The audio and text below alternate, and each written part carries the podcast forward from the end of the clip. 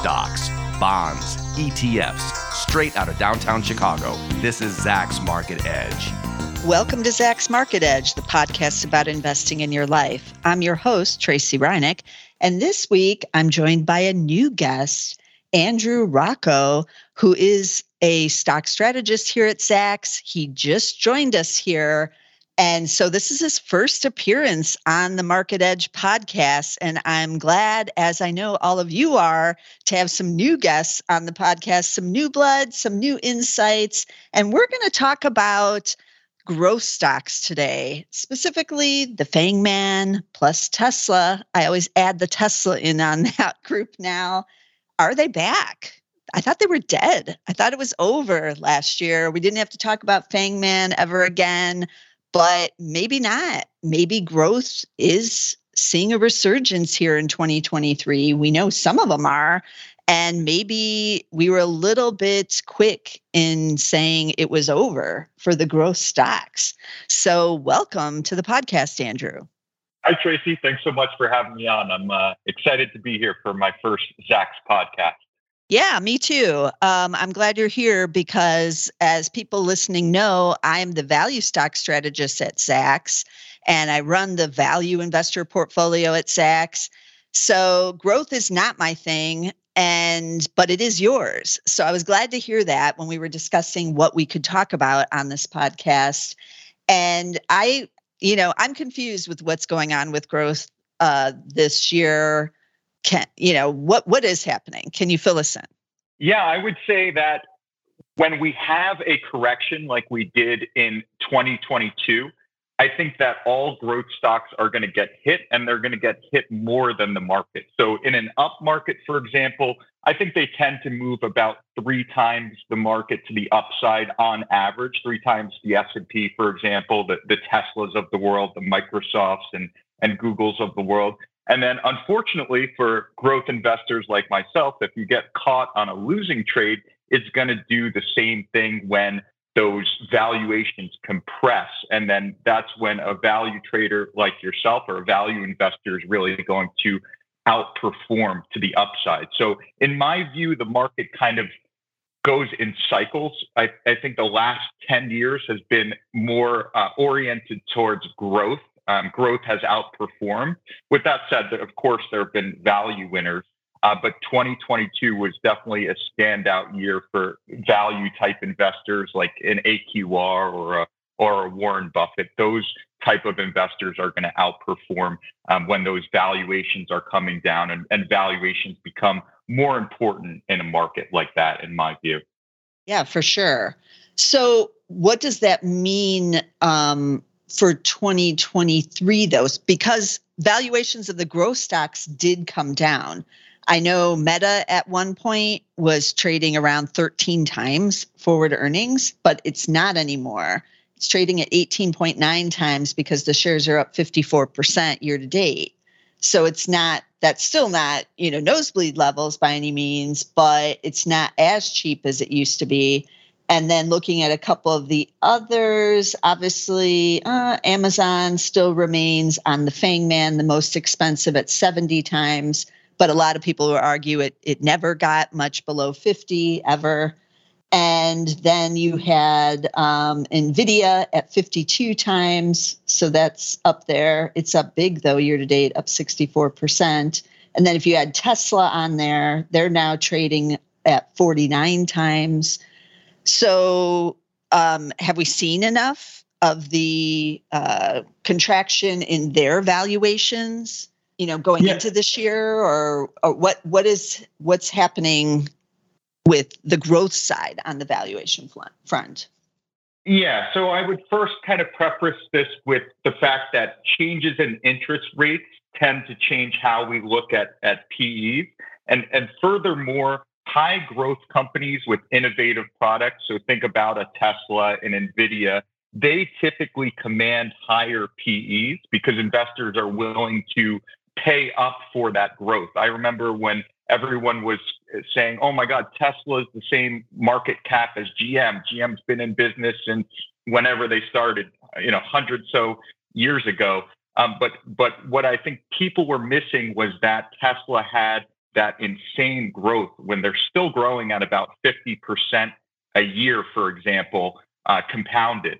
So I don't think you could just look at the raw PE. I think you need to size up the PE with the growth expectations. Now, of course, if, if the company does not grow at the rate that investors are expecting, again, it's going to get hit and it's going to get hit hard.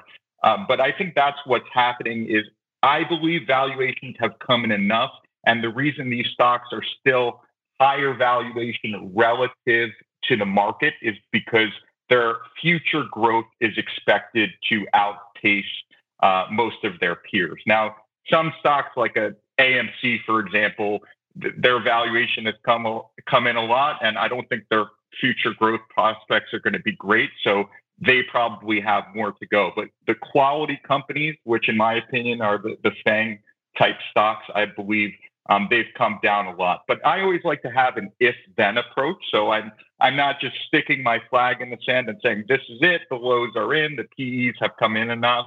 I'm going to have stop losses and, and risk management. And if the trades start to go against me, of course, I'm going to adapt with that. But I think that's what we're seeing right now uh, currently. So, out of the FANGMAN plus Tesla, obviously they're all kind of different. Well, they are different. um, they're all in different industries even. We kind of tend to lump them all together. Oh these kind of techie you know growth stocks we'll just call them fangman and they're all you know together. But they never have been and certainly even here in 2023 they aren't.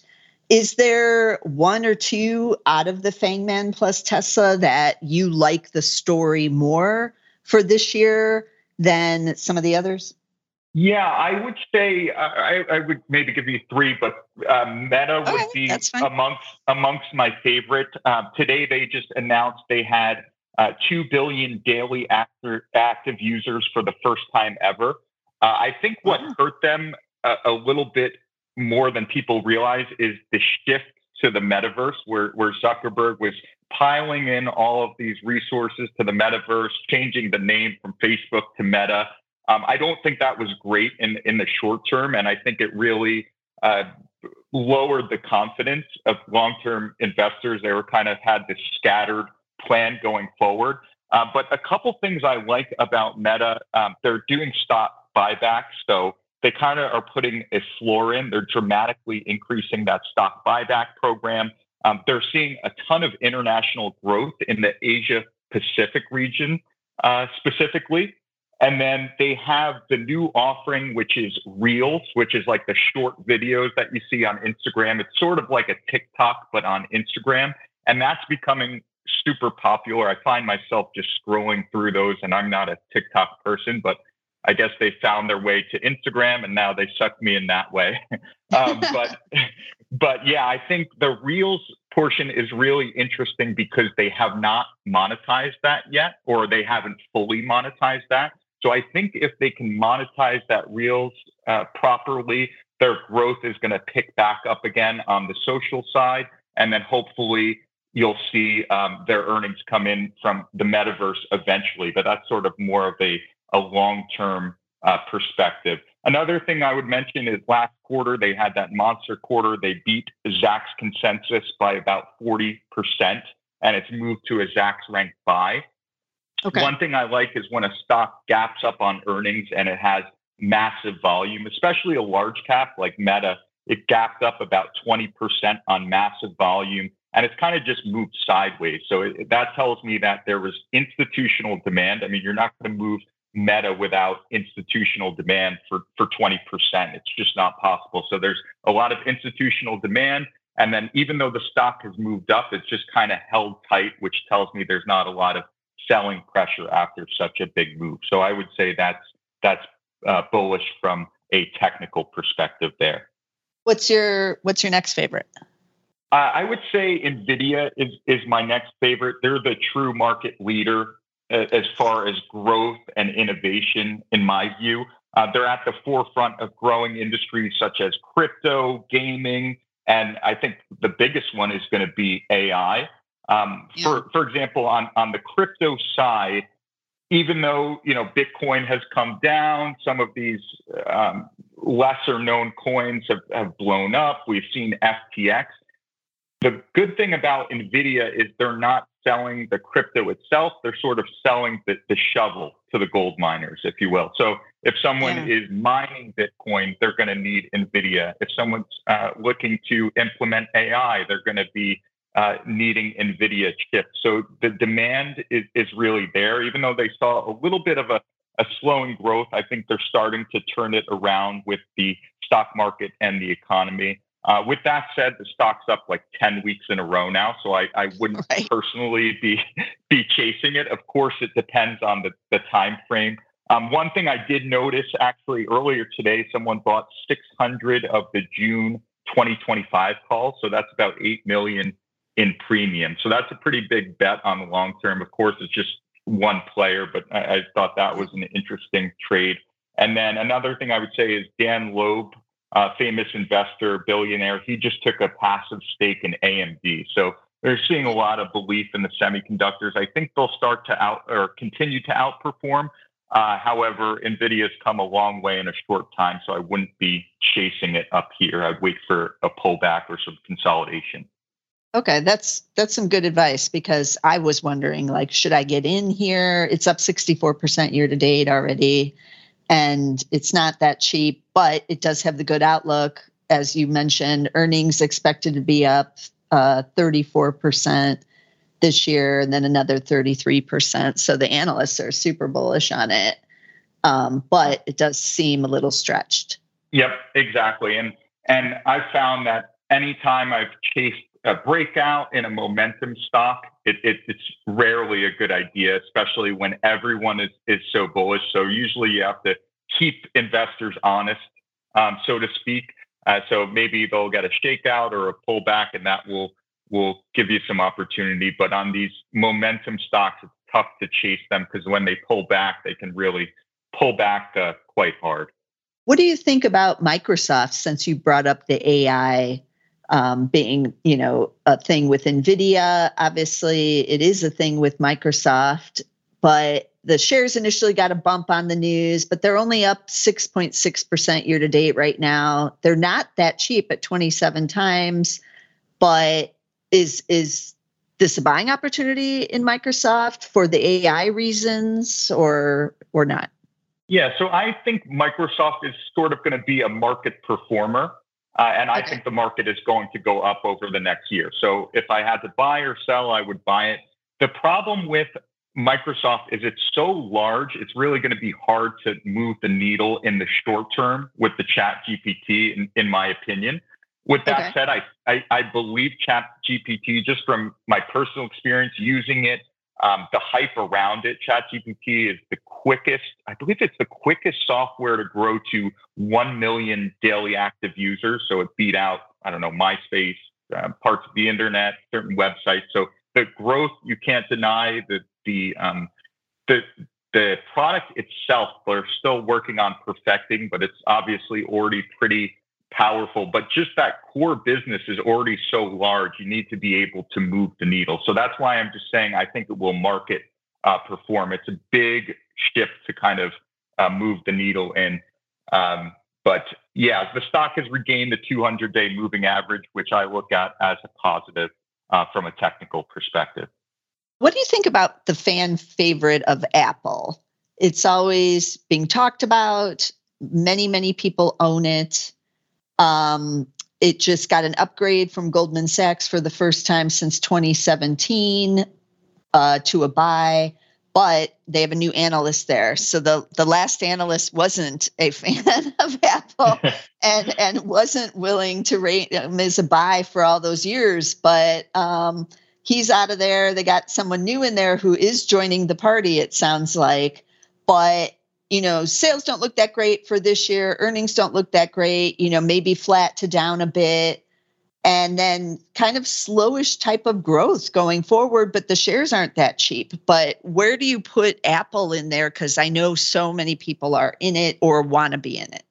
Yeah, so I would actually put Apple above Microsoft. I don't think it's going okay. to bring you the, the biggest returns one year from now or two years from now, just solely because of the size factor, like like Microsoft yeah. suffers from. But um, moving beyond the analyst, I would say Warren Buffett owns 112 billion worth of Apple. Of course, he bought a lot of that lower, but he continues yeah. to buy it. So it's never a bad bet when when Warren Buffett owns that much. I think it makes up about 42% of his portfolio over there at, at Berkshire. So uh, it's it's a very consistent company. So even though the growth has slow, uh, slowed a bit, it's it's not going to drop off too much because of their ecosystem. It's really tough to break away. For example, if you're in a group chat and someone has an Android phone, everyone kind of just shuns them. They're like, "Oh, you don't have the blue bubble or the green bubble, whatever."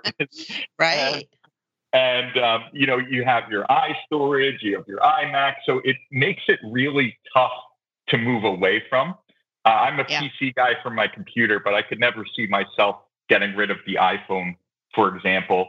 Uh, another thing is their stock buybacks. They're, they always are putting off a ton of cash and they continue to do massive amounts of stock buybacks, which in my mind puts in a floor for the stock. And with Warren Buffett pushing that and him being such a big shareholder, I don't see that slowing down. Uh, also, they're super efficient as a company. They have a return. I had to double check this. They had a return on equity of 175%. So any cash they put into the business, they're getting massive returns on. They have a really efficient uh, business. So I would say outperform, but not going to be the the top stock out of the the bunch that we're talking about a year from now. Okay. What about some of the ones that are struggling a bit? Um, and I would put, you know, Netflix in there, Amazon. Those are maybe the two biggies that you know have had. Well, Meta was struggling, or maybe still is, but you know that's that was like last year and now it's rebounded but amazon keeps announcing you know they had the layoffs and then they keep announcing these kind of small little announcements that i'm not quite sure why they're why they're even doing it so i did hear even just today i thought i heard amazon um, is shutting down like eight of the amazon go stores but uh, they have more than that. So I'm not sure why they're not just shutting down all of them, but they're not. And then they they announced last week, I think it was, that they are pausing construction on the second building at their HQ2 headquarters there in Arlington, Virginia. Remember, they won the contest along with Nashville. And then they built the first building apparently, and that is going to open by this summer. But given layoffs and reduced hiring now, they you know don't need the second building as quickly so they're pausing they do they did say they do expect to finish it complete it but this is a company that did over 500 billion in revenue last year. So I'm not sure, you know, whether or not they do or don't build that second building is even relevant, really. But um, you know, some of this is showing that Amazon is taking the cost cutting seriously, I feel, because, you know, Jassy is just across the board on a lot of the retail side, especially, you know, all the all the bookstores were closed. Um, they had that other store that was selling like the popular products. I don't even remember the name off the top of my head. Those were all closed. They were building out the Amazon Fresh supermarkets, but then that was kind of halted and now they're not proceeding on some of those but i'm not i think the other ones are operating um, but it looks like that's kind of being cut back as well and now we have the word that they're closing some of these amazon goes and um, so, what do you make of an Amazon here? It's still trading at 70 times, but like I said, it's always been expensive. Um, and it's not, uh, I don't know. It's just, it's in some of these businesses that are really low margin, like it's Whole Foods, like the grocery stores. And maybe that's not the way they want to go. I don't know. What do you, what's your take on Amazon? Yeah, so I would I would focus my attention for Amazon on AWS and the e-commerce business. I think the Go, okay. while that's not great to see, I think it's such a small part of the business that it, it won't really impact things. I would say that the reasons for Amazon's kind of downtrend over the last year and a half or so is is really the economy and the stock market. You know, three and four stocks are going to follow the stock market. Uh, Amazon has come a long way since they kind of turned on that profit spigot. So the stocks run a mm-hmm. long way, even in the long term. If you look at a long term chart, it, it's ran so long. And then anytime you have an iconic CEO like a Jeff Bezos or a, um, you know, Apple CEO, when he left, it, it took a while uh, for for Apple to get its bearings again. So I think Amazon is kind of in that mode uh, where you know Apple had Steve Jobs leave, and then for a year it was like, is Tim Cook really the guy? Are they really going to get the business going? So I think investors kind of have one foot out the door as far as that goes. Um, yeah. But from a long term perspective, I think Amazon is super attractive for a couple reasons. And you can talk more on the value part than I can, but the price to sales is the lowest since 2015. So that's pretty significant okay. in my eyes. I think the economy might have made profitability maybe come down a bit. Um, the stock is coming into major support from a technical perspective. So it's super choppy if you look at like a short term chart. Um, but if you look at a longer term chart from 2018 to 2020, so a two year consolidation took place, and now we're pulling into that zone. So a big breakout zone. When we pull back to that, in my view, a big prior breakout tends to act as support, especially on these longer term charts. So I can't tell you what it's going to do today or tomorrow, but I would suspect six months, a year, two years from now, it would get support in that big zone. Um, okay. And then, yeah, so those are kind of my main points for for Amazon. Yeah, I own Amazon in my own personal portfolio, but um, I didn't buy it until um, AWS was actually like a decent amount of their business. And then I only bought it because of AWS. Like, I actually think they stink at the retail side even as e-commerce. I mean, they're great at the distribution and delivery and all of that, but they could never make any money off that. Like the margins still yeah. stink. so, but AWS gave them the margins and good free cash flow. So that was like the genius business, basically. Um, exactly. So yeah, uh, it is it is a complicated company for sure, and uh, you know we have to give Jassy a little bit more time to do what he's doing. And he just happened to, you know, take over right when things were slowing for, off the pandemic. So he's dealing with the ramifications of that. Um, as you said, the price to sales ratio is extremely low. I am kind of surprised at what it's at. It's at 1.87 right now. So, yeah. yeah, for any kind of these tech companies, that's really, really low. So, um, yeah, that's interesting. Um, what about Netflix on the streaming side? We all know the problems all the streamers are having. That it's just that's that's not a good business either. like you, yeah, that's why I've never owned Netflix in my own personal portfolio. I have used it, and I think I've mentioned that I still I still get the DVDs, the red envelopes in the mail because yes, there are still some movies that are not streaming everywhere that Netflix will ship to me in the mail. But apparently, there's about a million of us who still get really? DVDs. Yeah. They um, actually did this whole thing on the 20th anniversary a couple of years ago of the red things because I didn't even realize this. Apparently, I was one of the more original, like early people who is still having it. And so they were very nice to us. They were sending us all these emails, like, you know, celebrating the 20th anniversary of the red envelope and everything. Wow. Um, but the service is still there with the red, red envelope. You can get like all the movies, you know, comes just as quick in the mail on the DVDs. But um, the flip side is I still get, I get the streaming too.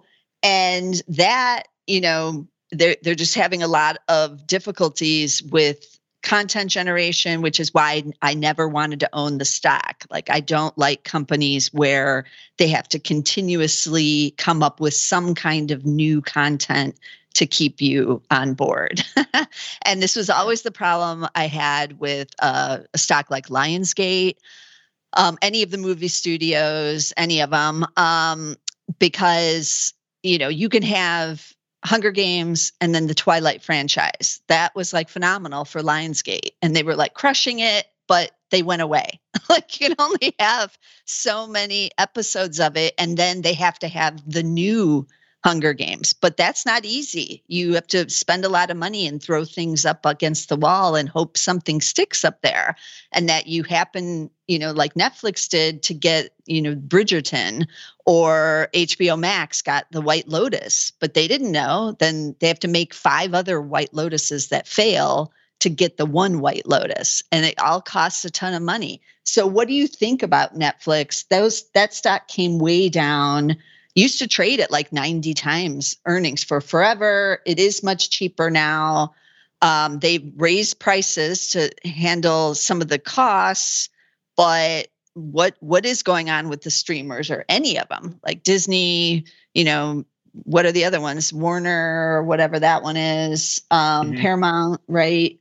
So, is this an area for the the growth investors? Should they be in in a well, Netflix? First off, I think if there's a Netflix executive listening, they need to sponsor your podcast due to your longevity. That's the first point. but in, in all seriousness, I, I'm in agreement with you. I think that, first of all, Netflix is my least favorite of the FANG names currently. As you okay. said, it's highly competitive. It, it's uh, yeah. capital intensive. We have HBO Max. Uh, I did like the recent Murdaugh. If you haven't watched the I forget what it's called, but it's the the documentary about oh, that Murdaugh case. That was yeah. fascinating. But again, they have to throw a bunch of these against the wall and, and hope one of them sticks. So it's not right. a, my favorite business. Um, the stock has already had a large move and it's breaking down below its 50 day moving average. So the technicals are not okay. ideal. Um, investors are not liking the price cuts. So they recently introduced those price cuts. And ever since then, the stock has been falling. So I like to take my feedback from the, the price action in the market and the, the price action in Netflix is telling me that they don't welcome those cuts. It could prove to be a right decision later on, but for now, investors are, are selling on that news. Um, I mentioned competition is is heating up. And yeah, so if the stock has a deeper pullback, I think it would be attractive maybe for a bounce. And I think for the most part, the FANG stocks are going to follow the market direction. But uh, against, let's say, a Meta, it, it would uh, be my least favorite in, in the FANG uh, space. And the only other one in FANG Man that we haven't mentioned yet is Google or Alphabet. And that one, I feel Alphabet, I own it in my own personal portfolio as well, but it's just, it doesn't really have a direction at the moment, I feel. Um, you know, it, it was a big winner during the pandemic.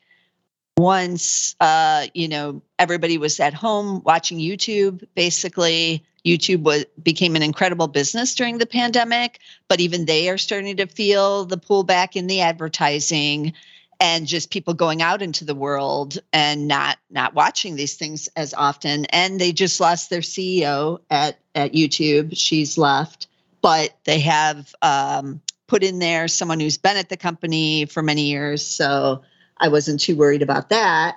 But then you have the ai uh, kind of debacle that happened at alphabet. Right. and and we do have the pullback just in advertising in general and that's going to impact them for sure uh, you know this year probably into early next year as well. Then we have the issue of they also have laid off people that they overhired. They've gotten or brought back right? Sergey and uh, those guys the original founders are kind of back on the scene. So what does that mean I don't know. What what are you thinking about Google? It's it's up this year, but only 7%. It is among the cheaper on a PE basis at about 18.6 times. Yeah, so I would agree with you. In the short term, that price action has been super frustrating in, in Google. I've, I've traded in and out of it a, a few times, but I think uh, Google, it's worth looking at from that longer term perspective. So in all of these names, really the time frame is, is going to be important to consider for investors. If you have a different time frame from me, you might have a, a different opinion, and we could both be correct. Yeah. But I think for something like an Amazon or a Google, it's really worth taking that long term perspective. Uh, one thing I would mention is when a stock is really choppy in the short term, what I like to do is zoom out from a technical perspective. And uh, okay. uh, since inception, Google has, or Alphabet that they call it now, has tested its 50 month simple moving average five different times, and four of those times marked a major bottom.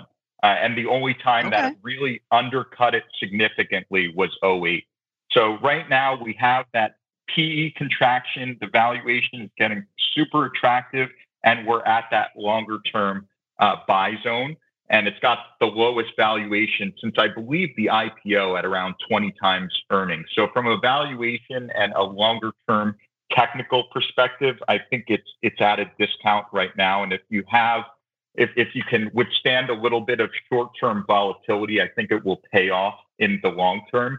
Uh, from a, a, kind of a company perspective, I believe those fears around the Microsoft ChatGPT are a little bit overblown. Obviously, it wasn't a good look, but I think they can ultimately challenge Chat GPT. I think they have the, the data necessary and the experience, especially with the the original CEOs uh, coming back into play. So I think they're capable of creating a staunch competitor to ChatGPT, and I don't think that ChatGPT directly competes, at least at this moment, with Google. I could be wrong in the future as it gets better, um, but for now, I think it's it's not in direct competition. So I think those fears are a bit overblown. So I like it from a okay. longer term perspective. And then, um, you know, I guess we'll we'll wrap it up by talking about Tesla, the addition to Fangman. It's up big this year, up fifty seven percent. Um, they recently had an investor day where I, I, don't know what happened. Not much is what I, I gathered. I didn't watch the entire thing. I only saw the bits and pieces that were kind of shown out there, but they did not announce any kind of new car models and they said that they will not be um, rolling out the truck this year at least so that was rather disappointing but uh, they're selling a lot of whatever cars they do have out there so what do you make of tesla after this big rally yeah and i like that you prefaced it with after this big rally so it's up 100% in like two months to the underside of the 200 day moving average. So I wouldn't be falling out of my chair to, to chase it here. Uh, a okay. few months back, the oversold levels, I, I, use a percent Williams R, but any of the oversold levels were at historic lows and the sentiment was really bad. Everyone was saying Tesla's going to 50. And so that was a little bit more attractive in my view. Uh, for now, I think it's it, it's a wait and see. I think the company is still growing fast. In fact, no one is growing yeah. as fast as Tesla for that size. And what I like to say is for institutions, really the magic elixir is when you have growing uh, growth like Tesla has, or growing at 50% compounded, and you have liquidity.